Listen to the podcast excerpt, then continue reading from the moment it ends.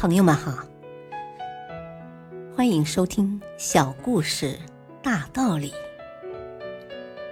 本期分享的小故事是《魔洞的考验》。老教授与他的两个学生组成一支溶洞考察队，准备接受挑战，进入当地人眼中所谓的魔洞。曾有多人进去探险，但无一生还。根据随身携带的计时器显示，他们在溶洞里前行了十四个小时。就在此时，他们的眼前呈现出半个足球场大小的水晶溶洞。他们极度兴奋地飞奔过去，忘情地欣赏、抚摸那迷人的水晶。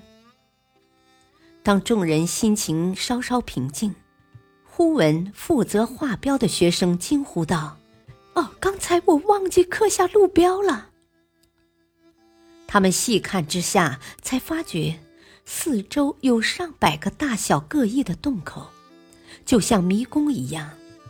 他们经过数次的深入查探，始终无法找到正确的出路。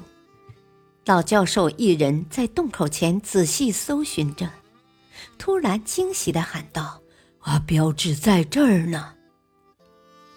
他总能在第一时间发现新的标志，真不愧是老教授。他们顺着标志的方向前进。数小时之后，强烈的阳光刺疼了他们的眼睛，意味着他们成功走出了魔洞。此时，两个学生喜极而泣，对着老教授说：“啊，如果没有您的带领……”此时，老教授缓缓地从衣袋中摸出磨去半截的石灰石，意味深长地说道：“啊，在没有退路之时，我们唯有相信自己。”大道理。生活往往就是这样，他在馈送蜜饯的同时，又悄悄布下了一个个的魔洞，来考验人们的执着与勇气。面对人生的许多魔洞，不要惊慌失措，也不要裹足不前。